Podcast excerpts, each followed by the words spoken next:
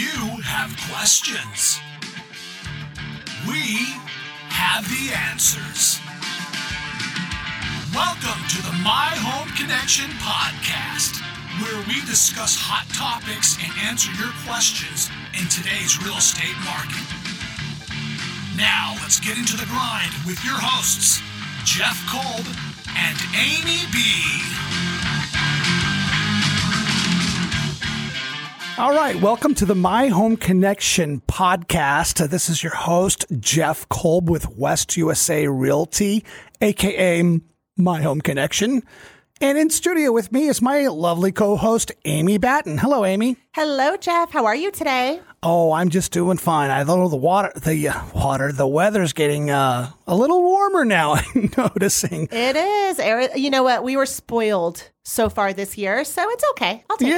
Yeah. You know what? We're getting the boat ready. We've actually taken that out a couple times just to make sure it's okay to take the rest of the family out. But that, along with we have ATCs that we've been taking out to last week. We went to Sycamore Creek, and oh my gosh, that was so fun riding those around. Awesome. I'm excited for my boat invite.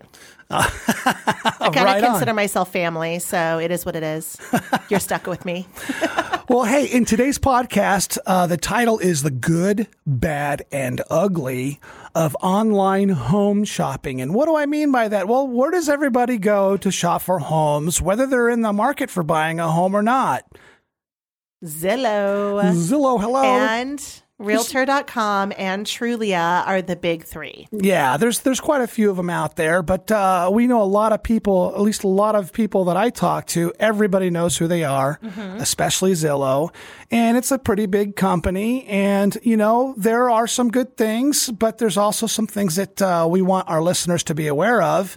In fact, you and I were just having a discussion as far as something that came up that you dealt with, and that's why we wanted to cover that in this podcast. But before we go into that, let's talk about why people are on, let's say, Zillow and Realtor.com. I mean, they're great websites. They have they're tied to the MLS. There's a lag time. Some of the updates don't occur until the next day. Some of them happen faster than others. I don't know the rhyme or reason unless you do or not, but a lot of people find it convenient to be able to go and just browse through homes at their convenience. And that is one of the good things. There's, I can't think of a whole lot of other more good things about them. I mean, I don't know. That's just me though, but we'll talk about some other solutions as we go on. But yeah. Go ahead and tell our listeners what situation you came up with or encountered just recently. Absolutely. So I had a buyer reach out to us and they were wondering, you know, they had gone on to Zillow and they were, you know, sending over addresses they would like me to run payments on. And they said, yeah, our phone is ringing off the hook. Like we are getting bombarded by different real estate agents and different lenders. And they were wondering, you know, what do I think happened? And I asked them on Zillow, did you click on a contact agent link? And they said, well, yeah, we did. And we had our information in there, but we didn't talk to anybody. And I said, well, Zillow is a marketing company. Okay. They're giving you something of value. They're giving you property listings. You can look anywhere in the United States at homes. It's really fun. But they're making their money off selling your information to real estate agents and lenders. So when you click on that contact agent link, you're not contacting the one listing agent that has that house listed. You're contacting the top 3 or 4 agents that have already paid for your click through Zillow. So then you're going to get endlessly harassed by agents. Now, this is just my opinion, and it's a podcast, so I don't have to be super PC. I can say whatever I want. Typically, a lot of the people who advertise and pay for Zillow leads run big teams, and they have their brand new agents that have very little experience working these leads. So that's been my experience the last year in Zillow leads is you're getting these brand new inexperienced agents on a big team calling you. And their job is to continue calling you until they break you down and get you to use them. Well, just yesterday, I spoke to a gentleman who did just that. And he said, man, this agent called us 200 times. We finally reached out to want to see a house, never called us back. Wow. That's quite the opposite. And I looked him up because I'm a sneaky person. And it was an agent that's been licensed for 4 months and has never closed a transaction.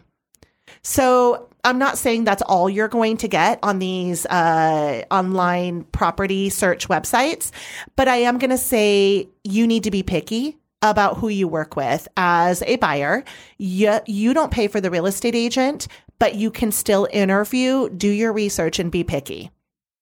That's thanks for sharing that situation. You're welcome. So just know if you're going to click on anything online, just like, going to, let's say, LendingTree, putting your information to get quotes.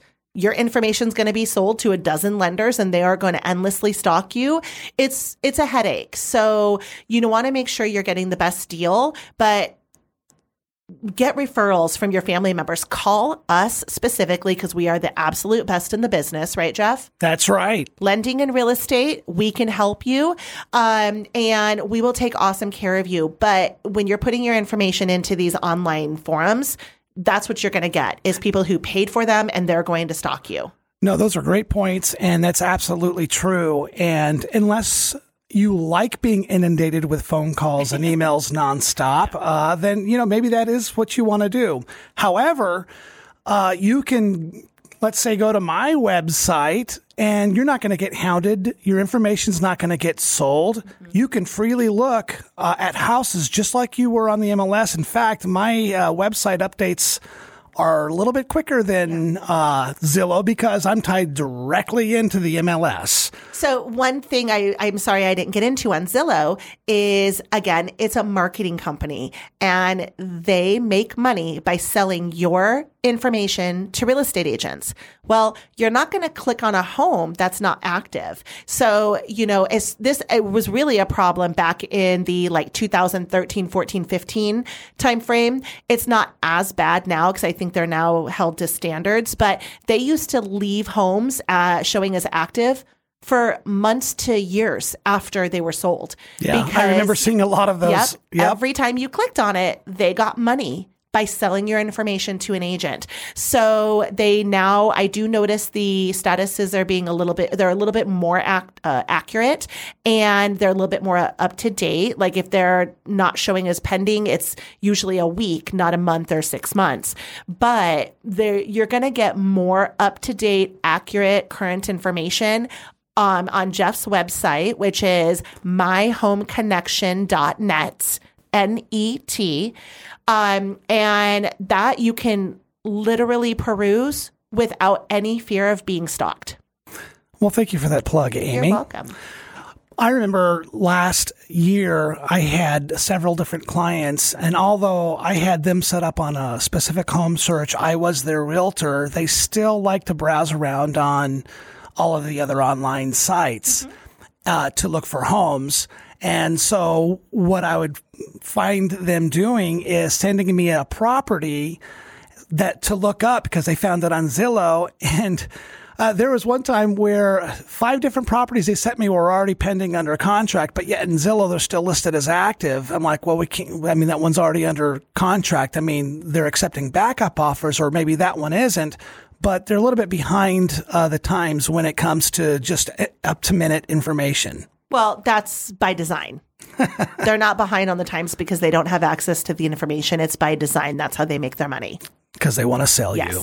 And I have a tiny bit of a horror story I'd like to share. Oh, please do. So if you're working with an agent you do not know and you click on a link somewhere, let's say, for instance, on Zillow, and I am not anti-Zillow. I very much appreciate Zillow. I love that people have access to that information. We just want you to know what you're getting when you click on something. So I had a buyer call me that he called me for a pre-approval, was looking at Zillow and found a home that he loved. Contacted the agent who, again, was a brand new agent. I looked him up, never had a sale, but that's fine. This was a younger gentleman. The borrower is a younger gentleman. It was a good fit. So the next day, the agent never contacted me, never talked to me about the pre-approval, nothing. I get an accepted offer. I'm like, fantastic. He's fully clean, so not a big deal. Along with the offer came a form called a buyer broker agreement. So this is an employment contract between the buyer and the real estate agent, and it has terms in there as to its protection for the real estate agent. Okay, I'm not against this form either, within certain limitations. This particular agent was charging the buyer a commission over and above what the seller on any contract was going to pay. So now this borrower, unbeknownst to him, signed a form because he didn't read it properly, that he was now going to owe this agent a commission over and above what he was going to make on the contract. And he was tied to this real estate agent for 8 months. Now, this is an agent he met one time in person, and this was never discussed. He slipped it in with the contract, and he signed it because he was in a hurry, getting on a plane, whatever the situation may be, excited. He just ran through and signed everything. So now this buyer, the contract is since canceled. So now he's not buying that particular home, but now he is required to either use this agent for the next 7 months, or if he doesn't like him, he now owes him a full commission if he buys with another agent because he signed this agreement. Yeah. And there's a lot of, I'm not going to talk bad about any agents, but some of them can be pretty sneaky. I'm going to talk bad. I don't think that behavior is acceptable. And I don't think that buyers should have to protect themselves against us as an industry. Yeah. So just be careful signing anything. Make sure you read everything you sign, especially a buyer broker agreement, because there are commitments and obligations they can force on you and not tell you verbally. And you just think you're signing just a simple, hey, I'm decided to use you as my agent. Look how long you're using them for. Mm-hmm. And if there's a way if you're dissatisfied, just have a conversation. Hey, can we cancel each other's agreement and go our separate ways? Or are you going to put up a fuss and make me finish the term of the agreement that you put in? In your situation, it was 8 months. 8 months. And they could say, no, we're not going to terminate it. Now, this buyer has to wait until, in this case, December. They have to wait until after December to buy a house if they want to use a different agent and not pay this agent a commission. And he's a brand new agent. Like, his team required it, which, again, I appreciate. They're trying to protect their investment because all they do is buy Zillow leads, and a lot of them don't go through. So they're trying to bully people into still paying out of pocket. And in a lot of cases, the buyers, they don't have a lender like me who will point that out to them and go over the details and, again, the good, bad, and the ugly. So they don't even understand what they signed. So let's say I never had that conversation with him. The agent never had that conversation with him. Let's say in a month, he finds another house, uses a different agent. That closes. The first agent finds out, because I guarantee you they scour public records because they want to collect on this. Now, they have an employment agreement that the buyer has defaulted on. They come after the buyer and sue, and they will win. So then now he owes, and let's just say in this case, $12,000 to an agent who showed him one house. Yeah. Wow. I mean, you as a buyer, you really need to make sure you understand the implications of everything that you're signing. Don't sign anything before you meet someone in person, and make sure that you vetted them. Look up their online reviews, research. And if you're comfortable, then make sure you talk to them about anything before you sign it. He should have been walked through that contract because he's a first-time home buyer, has never written a contract. He's in his early 20s. He should have been handheld through that entire process. And that's what I love about our team is, one, we do not require buyer broker agreements. We want it to be a copacetic relationship or symbiotic. Is that right? I don't know what the right word is. We want to like each other. So we want to have the option of working with you working with us. And if we don't like each other, we just don't work together. It is not a problem. But so we don't use that. And we do hold everybody's hand, especially when it's their first contract and their first property. We walk them through everything in the contract, and we make sure they understand what they're signing before they sign it. Yeah. Not a lot of people want to work with somebody every single day. Like, in their mind, they could be out looking for a home and just don't want to have to answer to a realtor to help them out. And that's why they go to the Zillows and all that. But then unbeknownst to them, they're inundated if they want to find out any more information about a house that they're looking at. So for instance, if you were to go to my website, myhomeconnection.net, you can type in custom searches, and I promise I won't. The only person you're going to hear from is from me from time to time. Mm-hmm. So if I've had some customers or clients, I don't know why I call them customers, clients.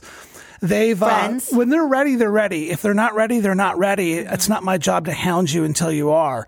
And quite often that's the case. I'll have given my information out. They're on my website searching for homes.